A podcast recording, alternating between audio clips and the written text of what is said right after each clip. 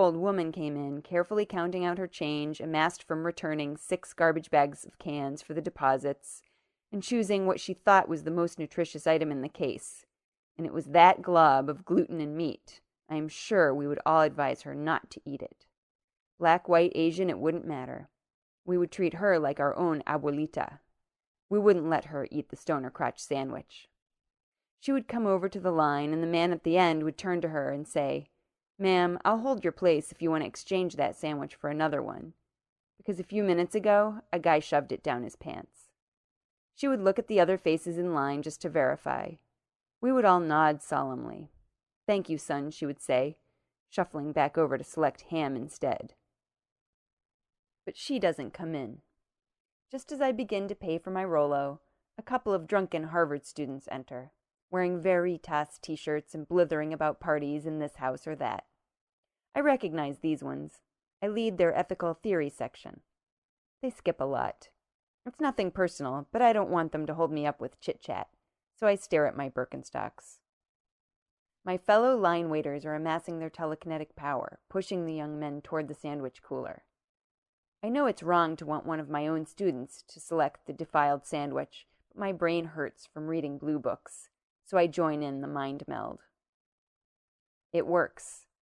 Since the down the pants switch perches on the top of the pile, the taller guy grabs it.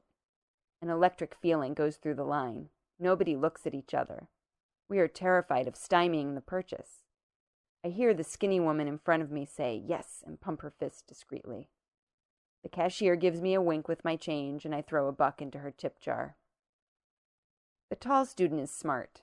If he knew what we know, he would try to make us feel guilty by pilfering from Kant. You all must consider your moral duties in this situation, as well as the rights of others. Then he'd look right at me and recite his blue book worthy argument. Stuffing a sandwich into one's trousers is not wrong. Stealing it or nastifying a sandwich meant for public consumption is. The man sweating in his Daisy Dukes is down by one, he'd say. Throwing that sandwich back into the cooler instead of the trash is not okay. The cashier is also down by one. Walking around drunk and buying a sandwich, as long as you don't vomit on anyone, is fine. Seeing someone buy the filthy sandwich is not wrong, even though teaching assistant stipends come from the same pocket as that 299. Watching someone take a bite out of it without intervening, flinging one's body between the mouth and the sandwich, and screaming, no, if necessary, is definitely immoral. You taught me that, he'd say so I walk away before I see him eat it. The end.